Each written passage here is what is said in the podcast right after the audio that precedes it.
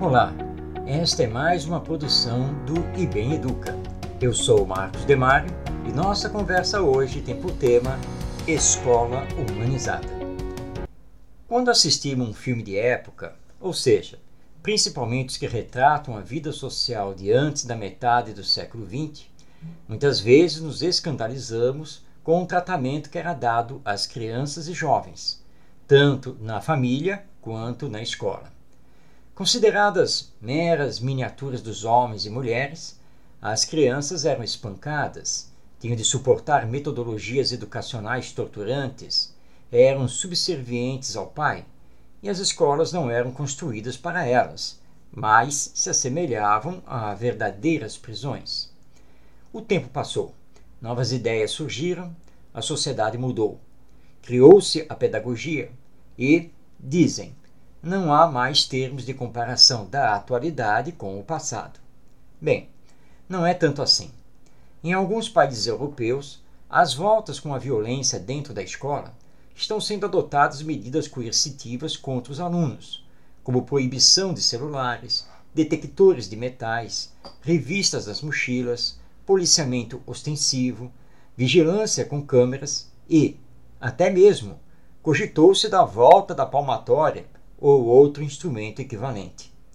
Nos Estados Unidos, qualquer diretor de escola pode chamar a polícia para prender o aluno que desacatar um professor ou desobedecer às normas escolares. Aqui no Brasil as coisas não estão muito diferentes. Violência na escola e no seu entorno já nem dão mais audiência de tão comum o fato.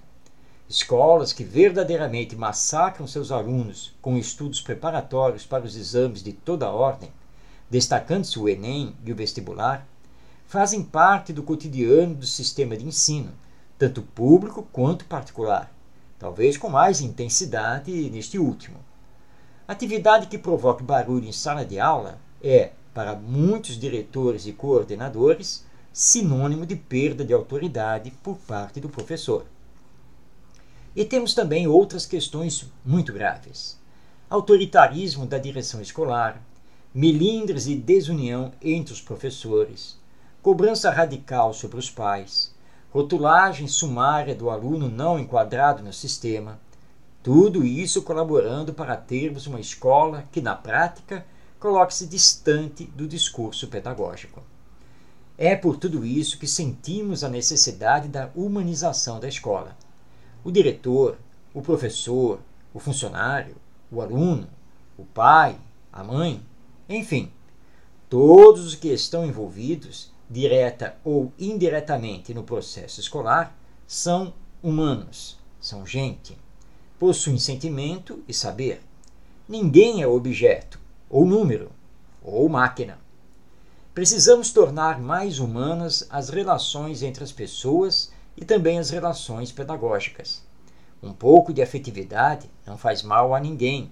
Pelo contrário, sensibiliza o coração e faz com que entendamos que os problemas enfrentados pela escola não têm solução na ação policial ou em atos de segurança institucional. Ambiente prazeroso, onde todos podem desenvolver seu potencial, é do que necessita a escola.